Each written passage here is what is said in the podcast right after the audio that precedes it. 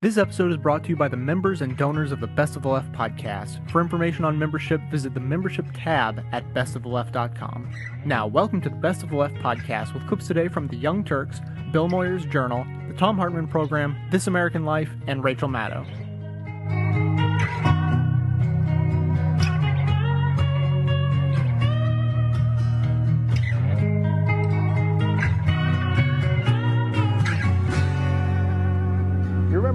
Week we covered the story of baby Alex, who was uh, considered by his uh, insurance company or the Rocky Mountain Health Plans, where when they were trying to get insurance for baby Alex, considered him too fat, and they flat out told him that uh, the family that it'd be funny if they called the baby up. They're like, "I'm sorry, sir, but uh, Alex, you're too fat, and we can't cover you." No, they called his dad and uh, let him know, and then his dad happened to be a reporter uh, and a news anchor, so he got a little bit of media attention behind it, and then everybody was outraged and saying, "Come on, it's a baby. we can't put it on a treadmill, right?" So, and then finally, uh, that uh, Rocky Mountain Health Plan said, "Okay, okay, no mas, you win. Uh, we'll cover uh, this unacceptably fat baby."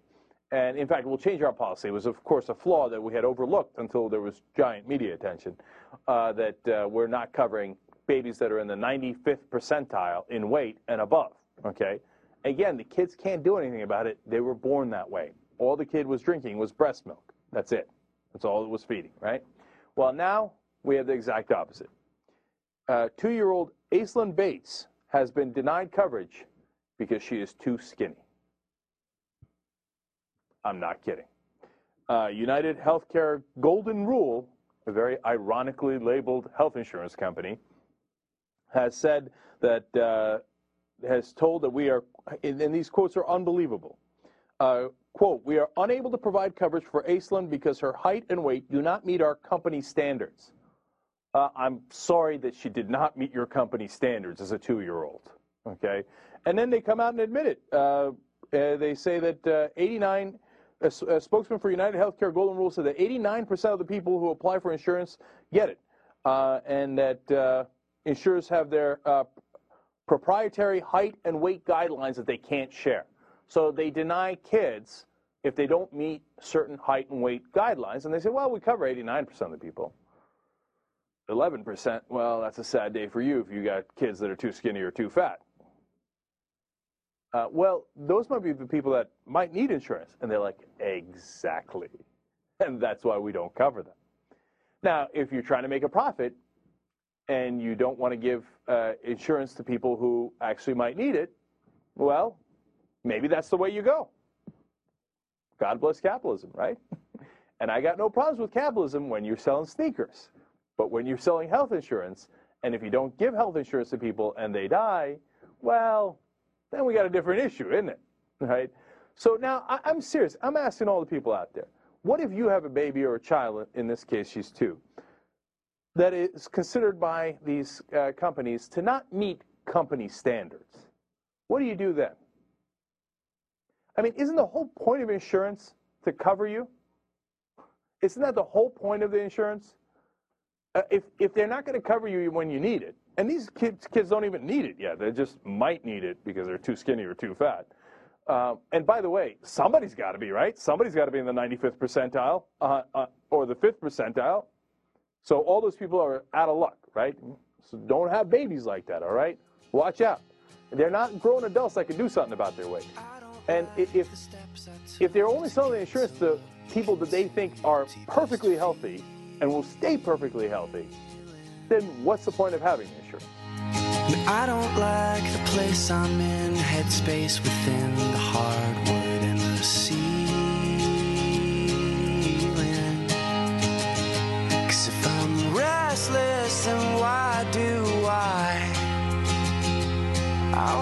nothing but to rest my soul. And I don't get this, and I know why. You see, sometimes things are just beyond control. But I don't mind. But I'm not surprised to find that you do. I'm not surprised to find that you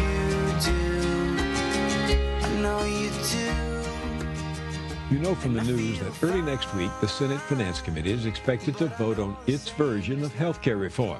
And therein lies another story of money and politics. Polls show the overwhelming majority of Americans favor a nonprofit alternative like Medicare that would give the private health insurance industry some competition. But if so many Americans and the president himself want that public option, how come we're not getting one? Because the medicine has been poisoned from day one, in part because of that same revolving door that Congresswoman Kaptur and Simon Johnson were just talking about.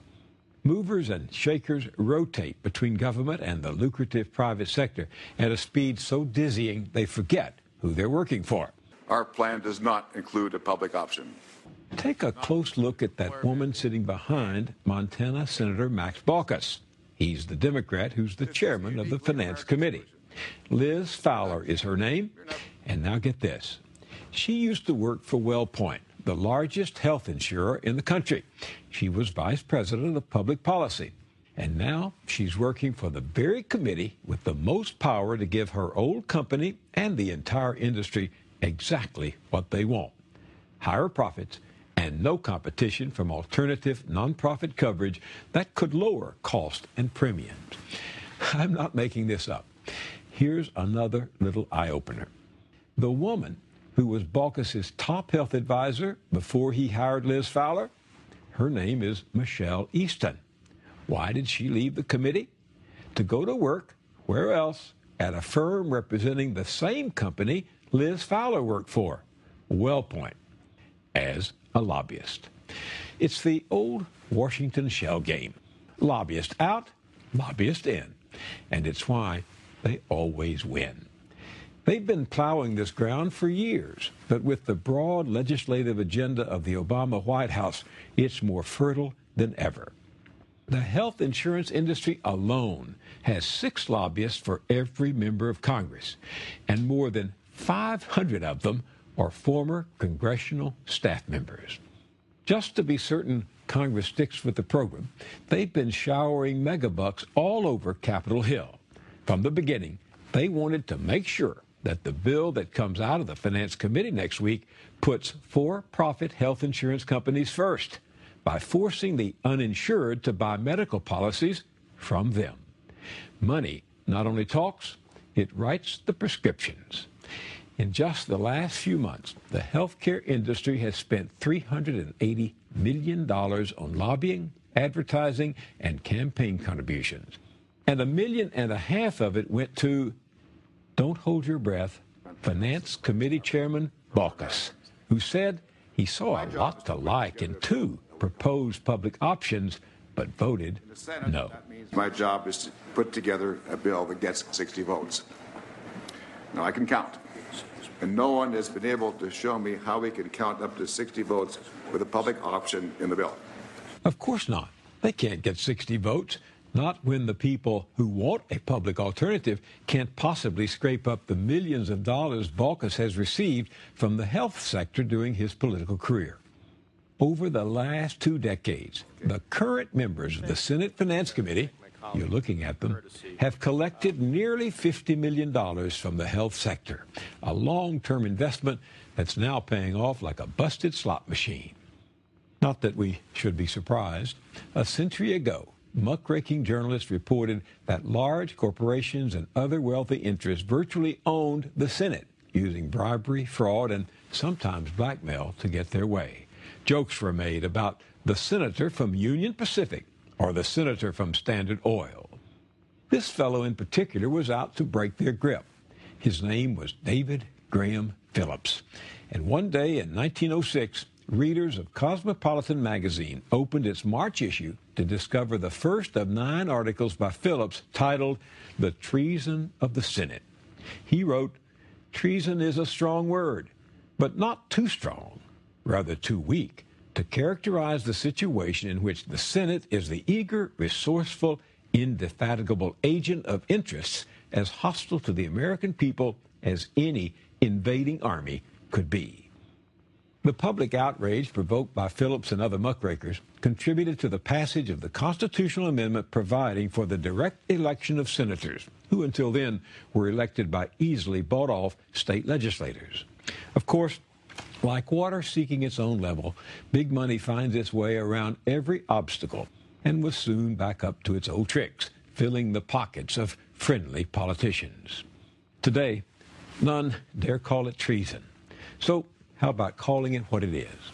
A friendly takeover of government, a leveraged buyout of democracy. Outrageous? You bet. But don't just get mad, get busy.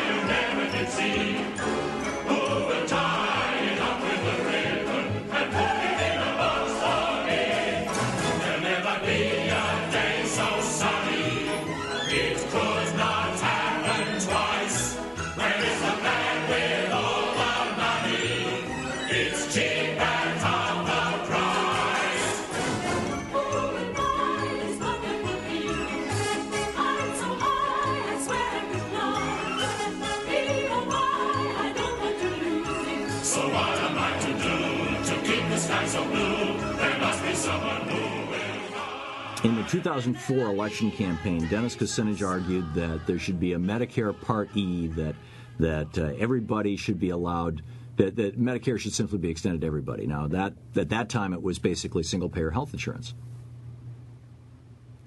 And you know it's been it's been kicked around. The Hudson Institute apparently, or Hoover Institute, one one of the one of the think tanks used that phrase again to describe a single payer health plan um, some some months ago, or perhaps a year ago. And uh, a couple of months ago, I wrote an op-ed for Common Dreams in which I said, you know, we're not going to get the the single payer health care.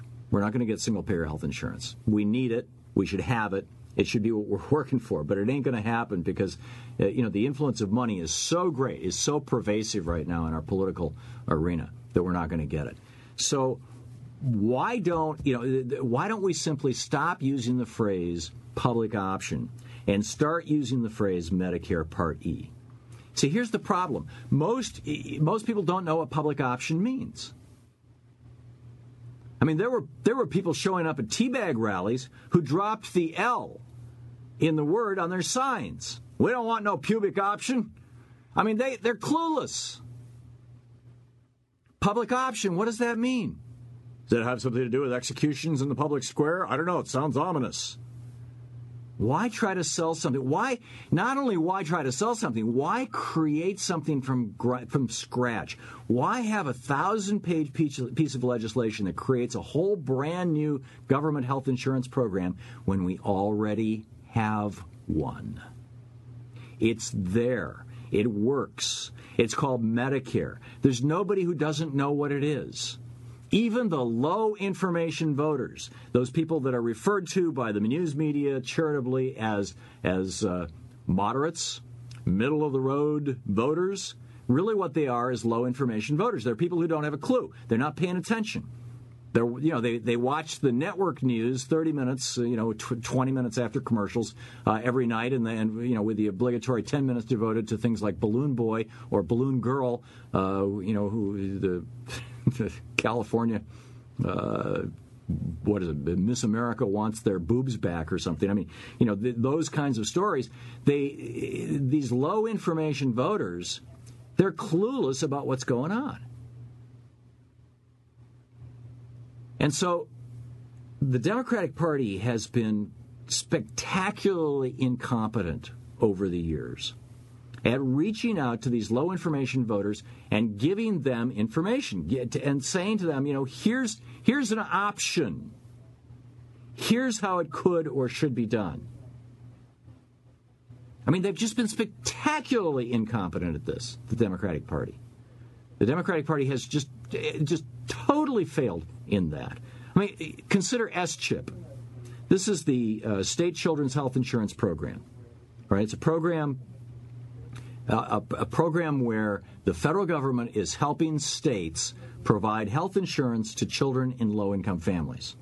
One in six kids in America lives in poverty. And so the S chip program is like, let's reach out to the S chip? It sounds like something when you're walking through the cow pasture you want to avoid stepping in.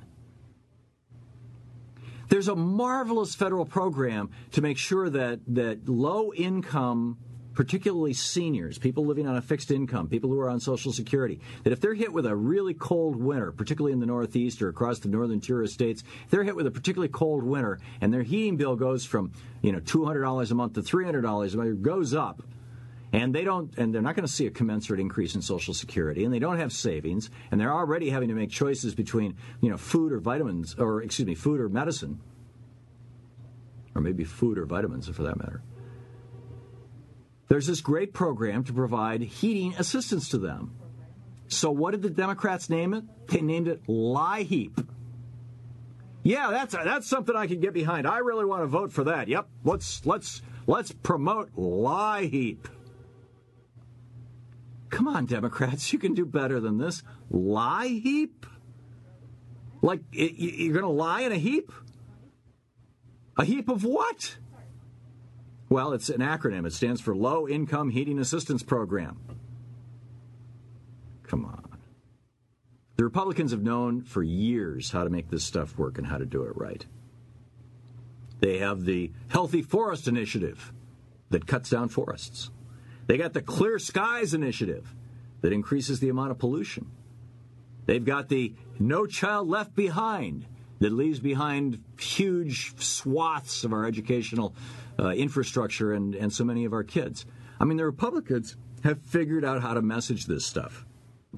Back two years ago, when it was obvious to me that the Democrats had completely lost track of how to message politically, I on the air wrote a book. I think it was the first book that was ever written on the air called Cracking the Code. And we went through framing, we went through subliminal su- suggestion, we went through hypnotic trance, learning trances, we went through all the techniques that you can use to capture a person's attention and convey a message to them quickly. We talked about memes, thought viruses, all these various things that would cause people to go, oh, that's what you're talking about. I wrote this for the Democrats. And some of them actually paid attention. But they still weren't paying attention. They're going, we need a public option. So a couple months ago, I wrote an op ed for Common Dreams saying, quit calling it a public option, you guys. Call it Medicare Part EE for everyone. Rebrand the public option. I know, you know, uh, like I said, Congressman Kucinich back five years ago said, why don't we simply extend Medicare to everyone? We'll have a single payer health care system. We can call it Medicare Part E. Well, that's not what I'm talking about. This is not a single payer healthcare system. This is just let's let's allow anybody well it is a single payer healthcare system but let's allow anybody to buy into it. Therefore it becomes an option. And anybody is us we're the public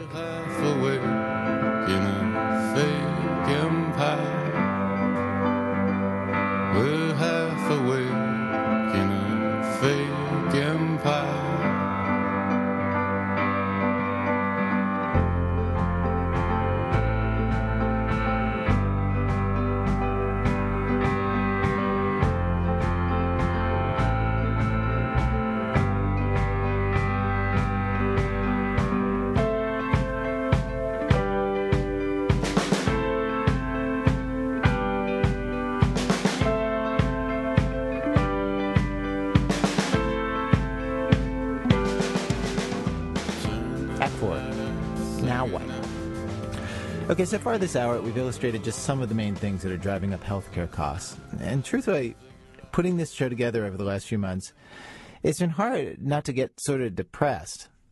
Not only do the problems seem like they're built into the very foundation of our healthcare system, but the health reform debate that's going on right now in Washington doesn't seem to be about cutting costs at all. Democrats and Republicans are arguing over who's going to get insurance and the public option and how it's paid for, not to mention death panels and abortion. And there's really not much discussion about how to fix the healthcare system as a whole to slow the runaway costs that threaten our entire economy. The stuff we've been talking about all this hour.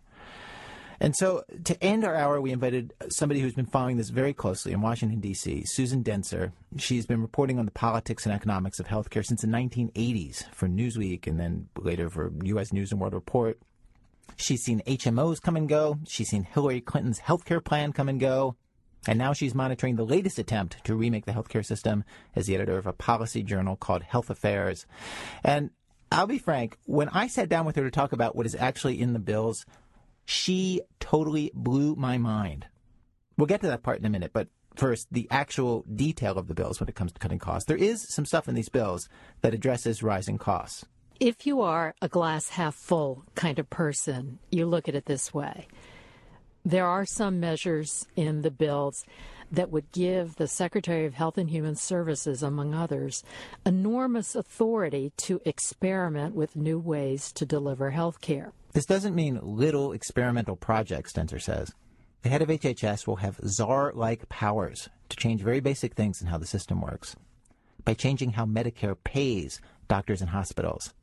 So, for example, Medicare could stop paying fee for service that system where doctors get money for every procedure that they do. It could bundle doctors and patients into groups to cut inefficiency and waste. The bills also set up a Medicare commission, which could do the kind of restructuring and cutting that would be too hot politically for Congress to do itself. Now, the weaknesses of these bills, Dentzer says, is that they don't force the head of HHS or anybody in the government to make any changes at all. There are no deadlines. And the amount that's going to get saved if everything goes perfectly according to the Congressional Budget Office, is much smaller than healthcare costs are going to rise. But the idea is that Medicare is such a huge part of the healthcare system. It pays for a fourth of all the healthcare in the country. It's the biggest insurer in America. Changes made in Medicare will be adopted by others. So the notion is to really create a platform for gradual change. And, and as part of the impulse behind this, basically to say like we are not going to agree in the Senate and the House on like the exact ways to cut costs and exactly which things to do. And so like let's just agree somebody's going to do that. It's going to be uh, the, you know the the head of the Department of Health and Human Services and some of these other things that you're saying. But let's not discuss that here. That yes, that's part of it. And the the other realistic piece of this is if you've tried to build all of this into the bill right now, if you said, we're going to make sweeping changes in the system, we're going to completely pay you in a totally different way, we're going to take you doctors who've been out in the hinterlands collecting your fee for service monies and basically restructure the system in such a way that you might have to live your life really differently. Just try putting that into a bill that gets everybody to accept it. You can't. Susan Dentzer told me that there are people in the administration who are deeply involved in the details of how to cut healthcare costs, and she talks to them. But she says they don't talk about this stuff much publicly for similar reasons. It's a political loser. It's a tough sell to say to people, not only will you get less healthcare, you'll be better off. Okay, now I'm going to tell you the thing that Susan Dentzer says that totally shocked me. She told me that for the first time since she's been covering healthcare decades ago, all the major players in healthcare the hospitals, the insurance companies, the doctors. She says they are all, for the first time, agreeing that something has to change. And she says this is the biggest political achievement made in health reform so far. Almost all the stakeholders in healthcare have been at the table and are talking about all of this. They know that the system cannot persist the way it is, that we've got to do things differently. We have got to get more value out of the dollars spent on health care. How how recent is that agreement? It, it, like is that is that because of Obama and his people like saying, okay, here's what we're going to do? Not really. Uh, we would probably be at this juncture no matter who had been elected president because of what was happening to the cost over the course of this decade. Right, there's just a growing consensus like it's going up so fast. Well, health insurance premiums went up 130% from the year 2000 to now. Two years ago, I was talking to a, an insurance executive from a, one of the leading insurance companies, and I said, Okay, so what's the situation like? And draw me the analogy with the threat alert system, you know, red alert, orange, yeah. green, whatever. He said, We're on red alert we're on red alert. The system the is insurance falling companies? apart. Yes. I'm just surprised to hear the insurance companies are on red alert because they are still making nice profits, you know. But they can see the handwriting on the wall. They see the system crumbling. And they also see, they, they, they understand the pressures that will ensue if the, if things get really out of hand. I mean, just imagine if we had had 100 million people uninsured, what kind of pressures there would have been for, say, a single payer system. You know, they know that. Uh, they they think the only solution now for preserving any part of the system as a private system is to stop the bleeding now. And so, in addition to the healthcare reform happening in Washington, Susan Dentzer says there is a second reform that's happening right now all over the country. Hospitals and healthcare providers and state legislatures coming up with their own ways to restructure and contain costs. And that's what gives her hope. That things are so hopeless for every player across the board that a consensus is actually taking hold that things can't continue as they have. And she sees people and organizations taking action.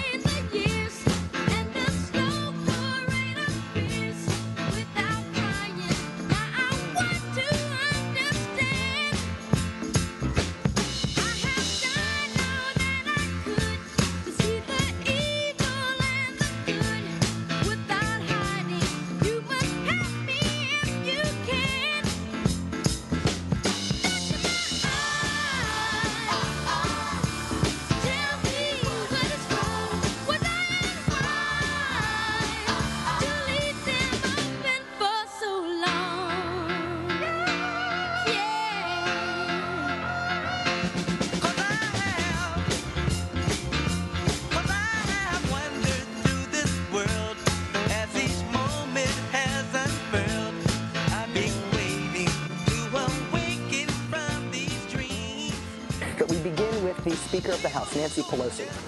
As I say, throwing down the gauntlet today, saying that whether the Senate likes it or not, whether Maine's in the spotlight Senator Olympia Snowe likes it or not, whether conservative Democrats like it or not, whether or not it gets called Nazism or fascism or whatever scares youism on right-wing television, when all's said and done, there is going to be a public option in the final health care bill.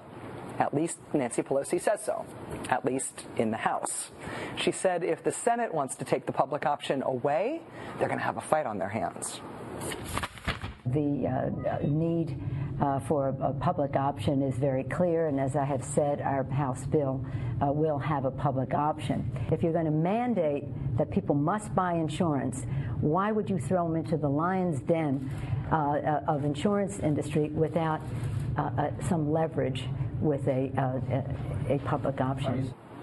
In the House, where Nancy Pelosi is in charge, the Democratic majority is so big that they can not only pass a bill without a single Republican vote, they can pass a bill even if 39 Democrats join every single Republican in voting against it. So, is there going to be a public option in the House? Uh, I don't bet, but if I did bet, I would bet that there would be.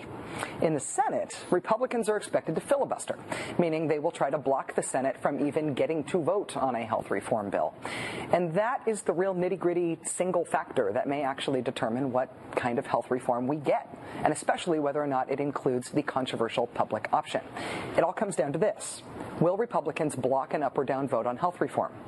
The Republican minority in the Senate is so small that they can't block the vote on their own. There are only 40 Republican senators, and it would take 41 votes to block the legislation. This means for this all important procedural thing, Republicans can only block a vote on health reform if they get help in doing so from at least one Democrat. And that's never happened before all the procedural rigmarole on health reform can be hard to follow, and we've been following it for months now. But it comes down to this. If there were an up or down majority rule vote on health reform, including the public option, it would probably pass the Senate. The only way it could be stopped is if Republicans block a vote. And the only way Republicans can block a vote is if they get a Democrat to help them do that. If they get a Democrat to join with them to block the vote. If they get a Democrat to filibuster with them. A, number, a, number, of influential blogs on the left, like Firedoglake and Daily Kos, uh, recognized this rather early in the debate as a critical factor as to whether or not health reform passes. And they have raised now a useful point. If there is a single instance in Senate history of a senator voting to filibuster against his or her own party, his or her own party which would otherwise have been able to block that filibuster, if there is a single instance of it in history, nobody can find it. Again, I'm not a betting person, but if I was, This information would make me more likely to bet on health reform passing and a public option being part of what passes. It would make me more likely to bet on that to know that a Democrat would have to do something that extreme, that historically unprecedented, in order to side with Republicans to kill it. If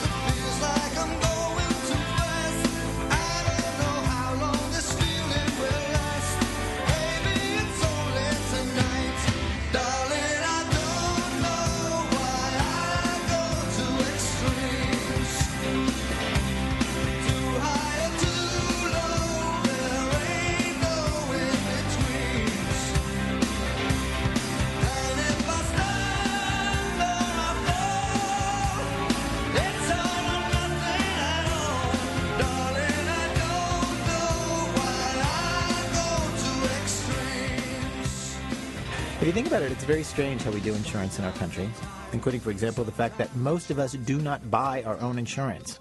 Our employers buy it for us. Whatever we're doing, it's not working so great. Health costs are rising so fast that they're threatening our entire economy. A third of all healthcare is waste, unnecessary procedures and tests, according to the Dartmouth Atlas of Health. How did we get here?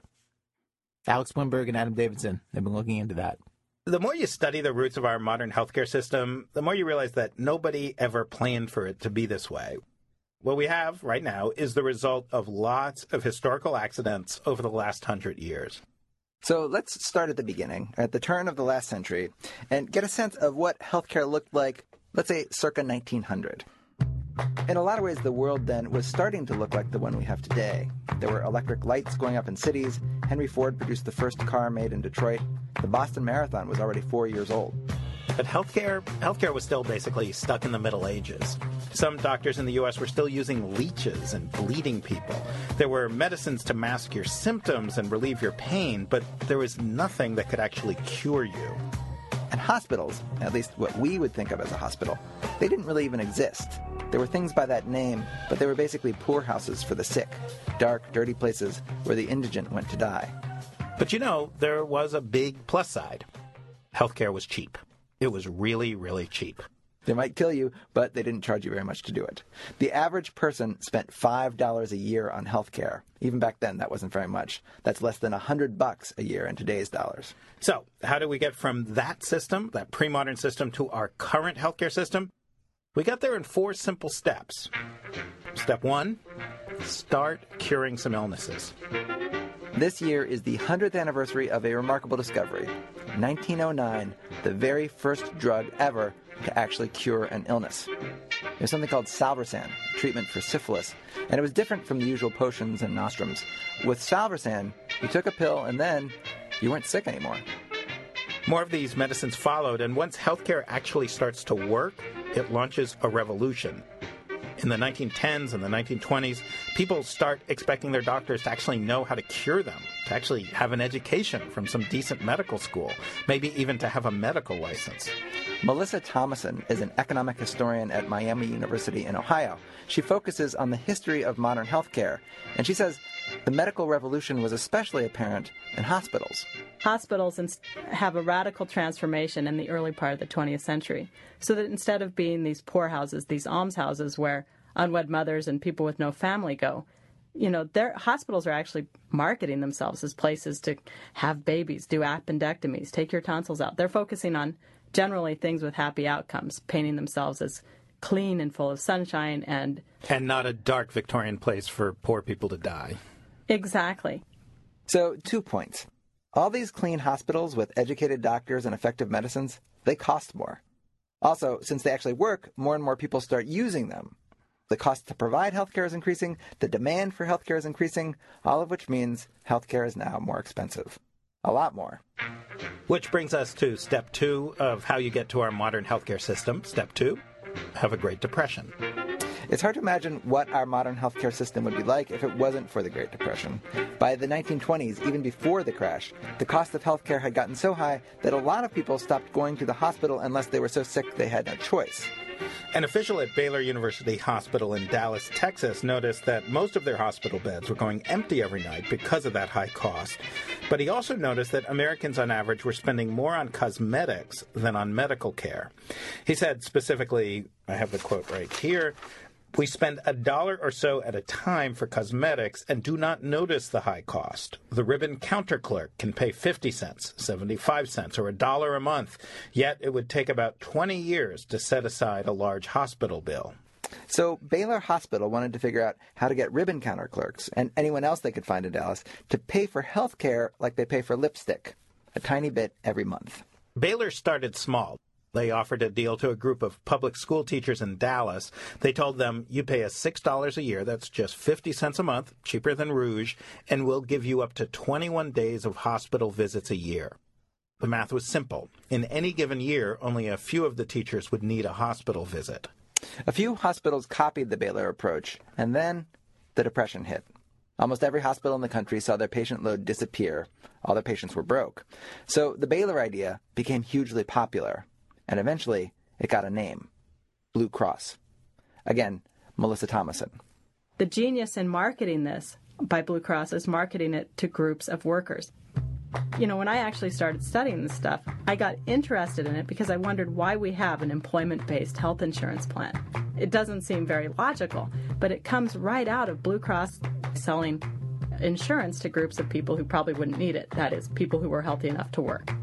I see. So how did that work? Did like Blue Cross representatives went around to factories and and what right, did they do? Right, exactly. They went around to factories. Here, give your employees, you know, this benefit, and it appealed to corporations then because you know in the 20s and the 30s is the great period of corporate welfare capitalism too. You know, employers want to improve their workers' lives.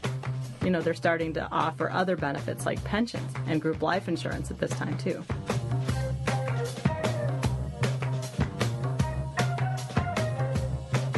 The Baylor plan, this Blue Cross plan, fulfilled two goals. It got people spending their money on healthcare, and it also got them to use healthcare more, to visit the hospital, to see it as a place where you'd go even if you weren't at death's door. By the middle of the Depression, there are Blue Cross programs in most states. So, by the start of World War II, this employer based health insurance is spreading. But still, only around 9% of Americans have it. It's still pretty obscure. It's nothing like our modern system. To get to our modern system, you need another step. Step three go to war. If the Great Depression inadvertently inspired employer based health insurance, World War II accidentally spread the idea everywhere. Again, economic historian Melissa Thomasson.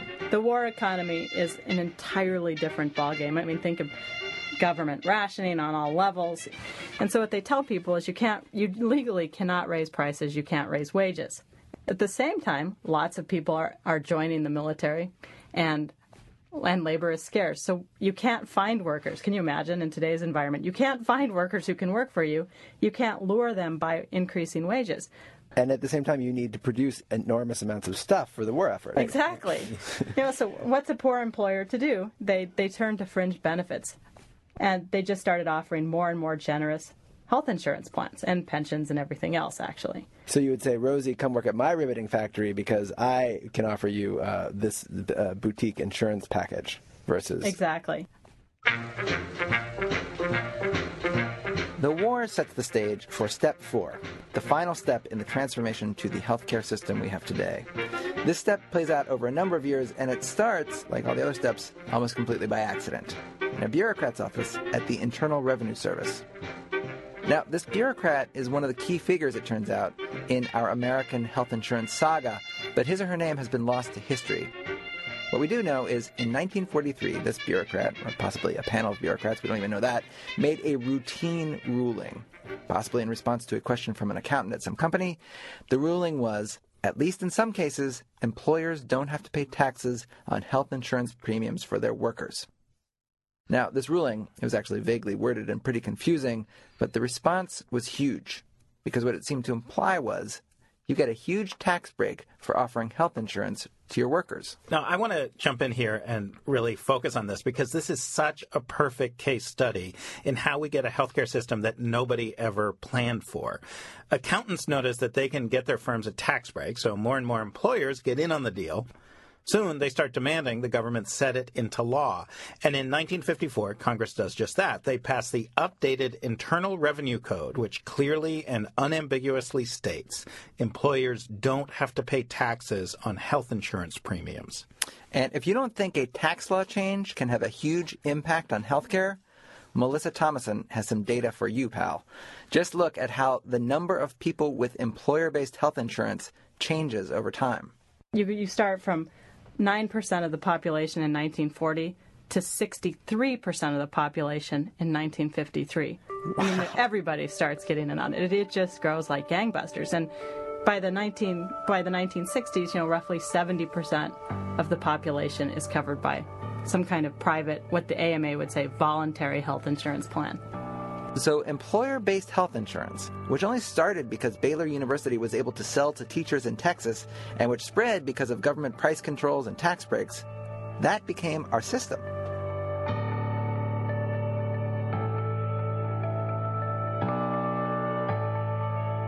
Employer based insurance is a horrible system. I mean, why would you want your employer buying your health insurance? Why on earth would you want your employer buying your groceries? You certainly wouldn't want that. Just imagine it. Your employer has a contract with a grocery store. You go in, you pay your $20 copay, then you get to take whatever you want. You'd probably go home with a lot more groceries, and you wouldn't skimp on the luxuries. Why get hot dogs when you can have lobster? And from the grocery store's point of view, it would have no incentive to keep prices down. Your plan is paying the bill, Pretty soon they might get so high that people without employer provided food plans could no longer afford to eat. They'd call Congress, demand universal food coverage. To economists like Thomasson, that's exactly the system we have with health. We, the consumers, are totally separated from the cost of what we're consuming. We get tests and procedures we don't need because, well, why not? We're not paying for it a la carte. Our employer is paying for part of it. Our government is paying for part of it through those tax incentives. Melissa Thomasson says that what we have combines the worst of the market and the worst of government. Markets are usually really good at controlling costs. When they work best, products come into existence like cell phones or stockings. They start expensive and then they get cheaper and better. But markets don't guarantee that everyone can afford the things they need. Government can be good at that, ensuring universal access. But when you're paying for everybody, it's hard to control costs. For Melissa Thomasson, she says that either extreme, a competitive market system where consumers know what price they're paying, what they're getting, which would probably drive the price of healthcare down, or a government run system, which would cover everyone, would be better than the accidental mixture that we have today. A really expensive system that doesn't cover us all.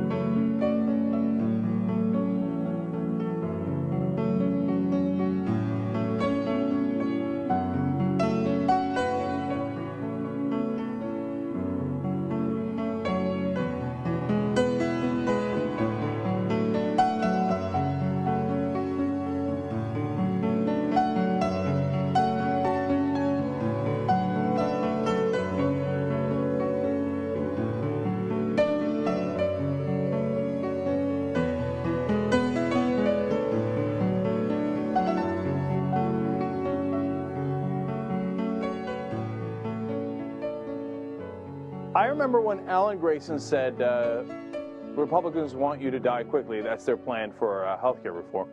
Uh, now, he was referring to the Republicans being uh, standard bearers for what the healthcare insurance companies want to do, and that they're basically in the back pockets of the lobbyists, and they agree with everything that the healthcare insurance industry has pushed and fought against, and that the industry uh, generally wants you to die quickly so they don't have to pay as much money.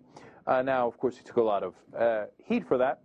Uh, but uh, we see the story of Ian Pearl now, and you begin to realize, well, maybe he's not that far off. See, Ian has uh, muscular dystrophy, and uh, back when he was born in 1972, uh, they didn't give him much of a chance of survival, certainly for very long. But he's a fighter, so he fought, and um, and he went to high school. He was, in fact, uh, voted the president of his high school, and he leads a perfectly functional life up until this very moment. Uh, no thanks to the healthcare insurance companies and the one that covers him. Uh, they, uh, for him to survive, he needs a machine to breathe through and round the uh, clock nursing care. So he can't do it by himself. Uh, that seems fairly obvious, right? And it, luckily for him, his dad had worked at a company where they had uh, Guardian life insurance, and they covered home nursing care, and they did not have a permanent cap on lifetime uh, coverage. So perfect. He had insurance. He needed insurance, his dad, right, for the son that he wound up having with some health issues. And that's why you buy insurance. Everything worked out just right. Of course, until Guardian decided we got to get rid of this guy and we got to get rid of uh, people like him. Now that seems harsh. How do we know that? Well, what Ian did when they tried to drop him was he did a lawsuit because they didn't just drop him. They all of a sudden changed the plan and they announced to everybody, oh, by the way, the plan that you bought and that you paid for all these years is no longer the same plan. Now, we don't have permanent uh, uh, nursing home care, and we don't have no permanent cap. We do have a permanent cap. It's a weird way I just said that. In other words, we're going to cap your uh, expenses, and then that's it. So if this actually applied to Ian, they would literally take his breathing device away because it costs too much, and they would not provide him a nurse, and he would die. He would die. Okay, now, it, it, even as I say it, it sounds like, well, I mean, that sounds like it's a bit much. But if you don't let the guy breathe, he will die. I mean, I'm not trying to demagogue the issue. That's just the fact of Ian's situation, right? And it, it costs a lot of money. And again, that's why you buy insurance. And his family doesn't have anywhere near the money uh, needed to keep him alive. Now, maybe, I don't know, Republicans in the healthcare industry think, well, then, sad day for him. Take him off the thing and let him die. But I thought they were pro life. I was pretty sure that they were pro life and that they were concerned about death panels, right? So, how did we find out what Guardian uh, Life Insurance Company actually thinks? Well, in the lawsuit, they found internal memos. And the memos describe people like Ian, including specifically Ian, as uh, and patients that have muscular dystrophy, multiple sclerosis, brain injury, and paralysis. They describe them as, quote, dogs and train wrecks. And they tried to figure out a way to get rid of them to dump them from coverage because they were too costly. Well, you could understand because Guardian, you know, was in a lot of trouble and they weren't making a profit. Oh, wait a minute. Turns out they were. In the year 2008, as they're doing this to Ian Pearl, uh, Guardian reported $7.5 billion in revenue, uh, net income, income, profit of $437 million. Could they afford to pay the insurance that they were supposed to pay? according to their contract, yes, they for Ian and for everybody else, and they would still make a profit. But they wanted a bigger profit, and you know, 437 million just wasn't enough. And you know how much, how little capital they had left in 2008? They only had 4.3 billion dollars left in capital. Could they afford to pay for Ian Pearl as they promised his parents when they did the contract and as they promised all their insurance holders? Yes, they definitely could afford it. They just didn't want to because they were dogs and train wrecks and they wanted to dump them so they could make more money. Now, if you trust your private insurance to look out for your best interest, well, you're just not paying attention. That's not how it works. Capitalism has wonderful uh, parts to it, but we have to understand how it works, what the motivations are, what the incentives are. And do we want to apply it to certain life and death situations? Do we want to apply it to your local fire department where they say, well, you know what? We didn't make enough of a profit this year. If we had made 500 million instead of 400 million, maybe we wouldn't let those people burn to death. But it just didn't make sense for us to cover that fire. It cost too much. 12 people burned alive in it. Who cares? We made a bigger profit. Now, we don't allow that. That's not how we do it, right? We have asked the government to do it because there are some things the government does better and some things the, uh, the private uh, sector does better, right? Now, you can still make an argument that the private sector does this better, but can we at least not have a, can we at least have a choice and say, hey, you know what? What if I bought a public option uh, where I pay my premiums and the government says, you know what? I'm not going to let you die. I'm going to honor my contracts. And since I don't have to make these obscene profits, it's actually going to be cost less for you. It's going to be what it's supposed to be insurance. You know, we all pay into it, and then if somebody needs it and needs it, care that costs a lot of money, well, that's where you get the money from. That's how insurance is supposed to work.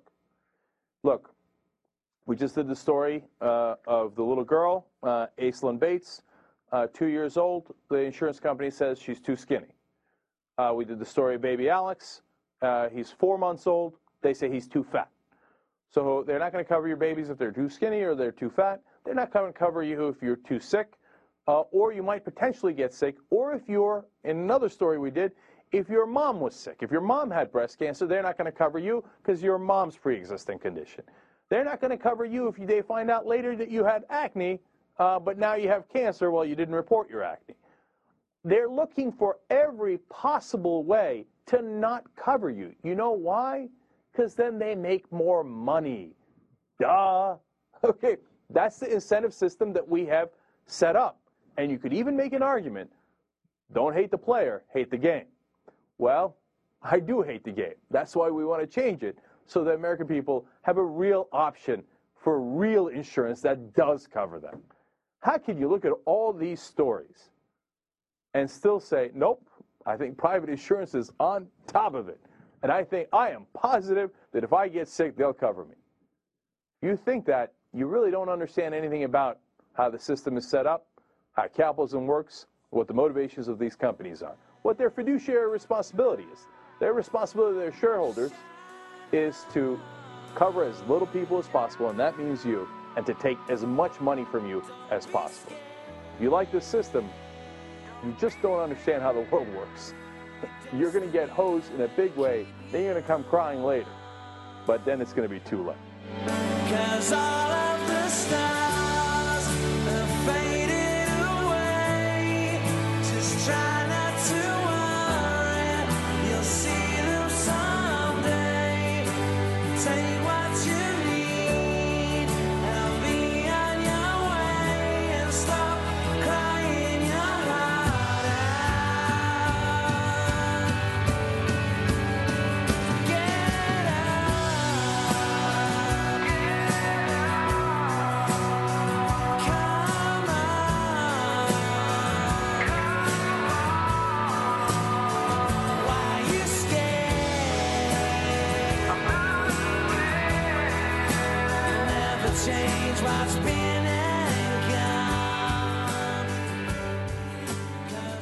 Gone. There is new information to report tonight about one of the country's most aggressive opponents of health reform, the grassroots-ish group Americans for Prosperity, whose president Tim Phillips we hosted on this show last night.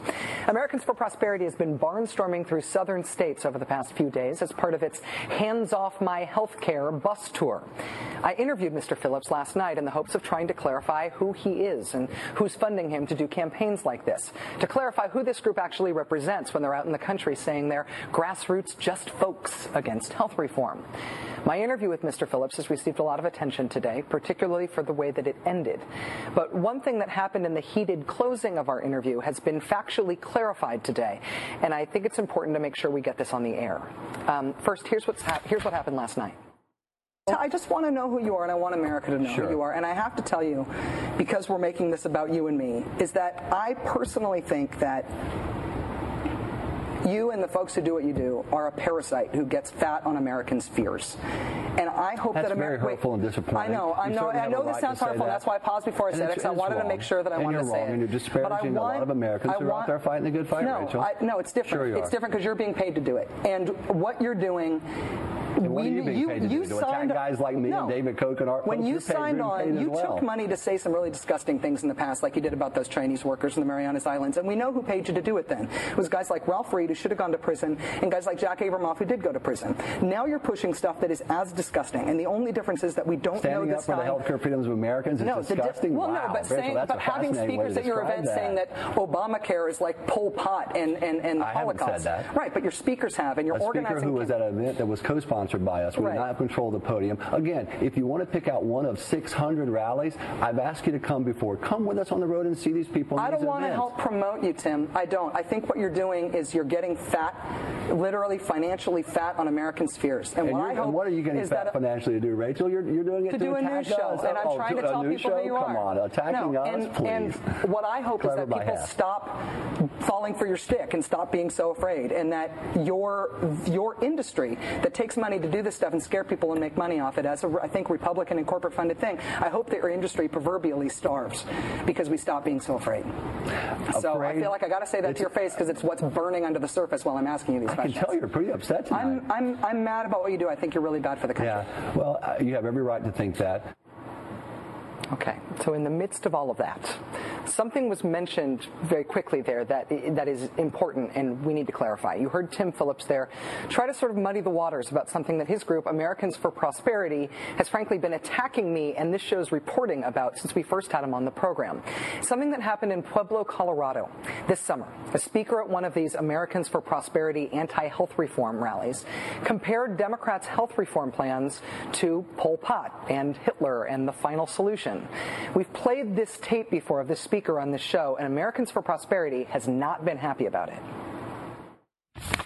if this new Obamacare program comes to fruition, when you reach 65 and every five years thereafter, you're going to have to have a counseling session with some um, some federal uh, airhead. Part of this process is called end of life counseling, and part of the end of life counseling can be an end of life order. What does that mean? End of life. Another word for that is death. Order. What's another word for that? A sentence. Now, bear, you folks review with me a little bit. As I recall, Stalin in the 1920s issued about 20 million end-of-life orders for his fellow Russians. Pol Pot did it uh, during the Vietnam War. He ended issued about 2 million end-of-life orders. Adolf Hitler issued 6 million end-of-life orders. He called his program the final solution. I kind of wonder what we're going to call ours. The last time we played that tape on this show, Americans for Prosperity went after me in this show online. AFP's policy director, Phil Kerpen, asserted that the entire video was a fraud. He said it was a video created by the union SEIU and that what it showed was definitively not an Americans for Prosperity event. See, was not an AFP event. Mr. Kerpen is wrong, and their attacks on me for airing that footage are also wrong. Let me make this clear once and for all. No matter how they try to muddy the waters, no matter how they try to attack me for saying it, no matter how uncomfortable it makes them about their own tactics and what they're trying to do to scare Americans about health reform, the Pol Pot Hitler final solution, health reform is really a secret genocide dude, was speaking at an Americans for Prosperity event. Do you want proof? Well, here's the bloody red handprint bus rolling up to that event in Pueblo, Colorado that day. Here's another speaker being introduced at that same event. There is a, a, a fellow co-worker of mine and a man who has been working hard on this issue. Jeff Crank, come on up here. Jeff Crank, come on up here. Who's Jeff Crank? He's the Colorado State Director for Americans for Prosperity. Here was Jeff Crank rallying the crowd at that event. We have traveled in that bus today. Uh, we started off in Fort Collins this morning. Uh, we had 400 people there who signed our petition. We came, uh, we went to Greeley. We had 350 in Greeley. And right now here in Pueblo, we're at 151 people who have signed the petition. We traveled in that bus to Fort Collins, to Greeley, and now we're here in Pueblo. You want to see the official calendar of events from that day from the Americans for Prosperity website? Oh, Fort Collins, Greeley, Pueblo. And who was one of the speakers after Mr. Crank at that event? Yeah, it was Mr. Pol Pot, Hitler Final Solution dude. And he wasn't just some guy who grabbed the mic during the event, he was an official speaker at the event. Jeff Crank, Americans for Prosperity's Colorado director, was reportedly standing in the wings as Mr. Pol Pot was waxing poetic about how health reform is just like the Holocaust. We have to give our thanks to Rafael Rivera, who's the videographer who shot that event, for sending along that footage, clarifying that no matter how much they want to disown it, this is what Americans for Prosperity is doing around the country to scare Americans about health reform. And Americans for Prosperity, Mr. Phillips is right. They have every right to do what they're doing. And I and every other, every other American has every right to ask who they are representing when they do these things. They're not disclosing their funders. They're trying to scare Americans about health reform. They are disavowing their own tactics when they get called out on them. And the First Amendment is paramount. It's first. You have every right to say whatever claptrap you want to say in this country and to try to exploit and scare Americans for any cause you think you can wring a profit out of. But we also have every right to report on what you're doing, and we will, no matter how much you try to get us not to.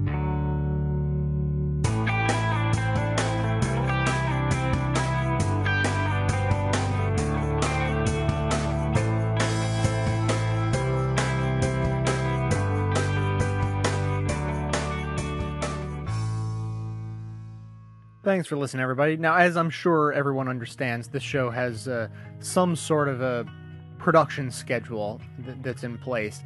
And so if news breaks a little bit too late, it, there's really just no way to get it in the show. So this show being about healthcare, I w- would have loved to have some information, you know, up to date within the last uh, day or so, but I, I just I don't have clips from from anything that recently. So I just need to tell you that uh, very early this week, as I was putting the show together, I started seeing murmurings of movement on the public option in the Senate. You know, stories are coming out like Harry Reid is really pushing for it. What they're going to go for is a public option with the opt out amendment that, you know, allows individual states to opt out of the nationwide public option. So then, of course, if it's in the final Senate bill, it'll definitely be in the House bill, and then ma- they'll matched up that way. But if it's in both bills, then there's no way it can come out during reconciliation. So, you know, I had this healthcare show all ready to go, and uh, and didn't have time to add in that information. So I just wanted to to throw that in. I'm sure there will be more news on that coming up in the next week or so. Um, because it's not like I'm not going to be doing another several episodes on healthcare before this is all over. So we'll, we'll be getting all the details, and uh, when it's available and when I hear more, I'll uh, I'll put it in the show for you. So before I go, all I want to do is uh, thank a couple of members. Uh, Justin D signed up as a member on August 24th, and Janet B signed up on September 7th. Huge thanks to both of them and all the members. Of course, I just couldn't do the show the way I have been without them. I'd have to go out and get myself another real job. So that is it for today. You can support the show by telling five friends about it, becoming a member for a little less than five bucks a month, and leaving a five star review in the iTunes Music Store. Stay subscribed to the show any way you like. I have enhanced and MP3 only formats available via iTunes or any podcatcher of your choice. You can access the show on your smartphone via Stitcher.com. You can sign up to be notified of every new episode by email, or even have CDs of the show delivered to you or your friends and family by the good old socialized post office each week. Stay connected between the shows by joining me at twitter.com slash best of the left and facebook.com slash best of the left, where I post updates of some of the best progressive material I find during my weekly research for the show. Of course, members of the show also have access to the Raw Feed podcast, which delivers audio and video clips to your computer, ready to be transferred to whatever portable device works for you. Links to the music and sources used in this and every episode are available in the show notes on the blog. So, coming to you from inside the Beltway and border, yet outside the conventional wisdom of Washington, D.C., my name is Jay, and this has been the Best of the Left podcast delivered to you every Wednesday and every weekend, thanks to the members and donors from bestoftheleft.com. Are black and white. You took apart a picture that wasn't right. Pitch burning on a shining sheet. The only maker